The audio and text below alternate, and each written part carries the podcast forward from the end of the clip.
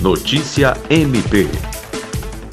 O Ministério Público do Estado do Acre, MPAC, por meio do Centro de Apoio Operacional de Defesa da Criança e do Adolescente e da primeira Promotoria de Justiça de Defesa de Infância e Juventude, participou na última quinta-feira, 6, de uma reunião com outras instituições para discutir demandas relacionadas à oferta de políticas públicas de crianças e adolescentes em situação de risco e mendicância nos mercados e terminal urbano de Rio Branco.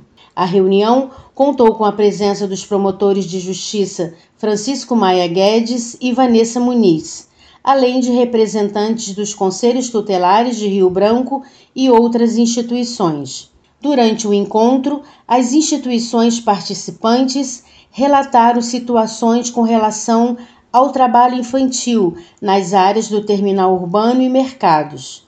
Diante disso, o MPAC e as outras instituições pactuaram ações integradas para coibir esta prática, com ações de fiscalização e prevenção.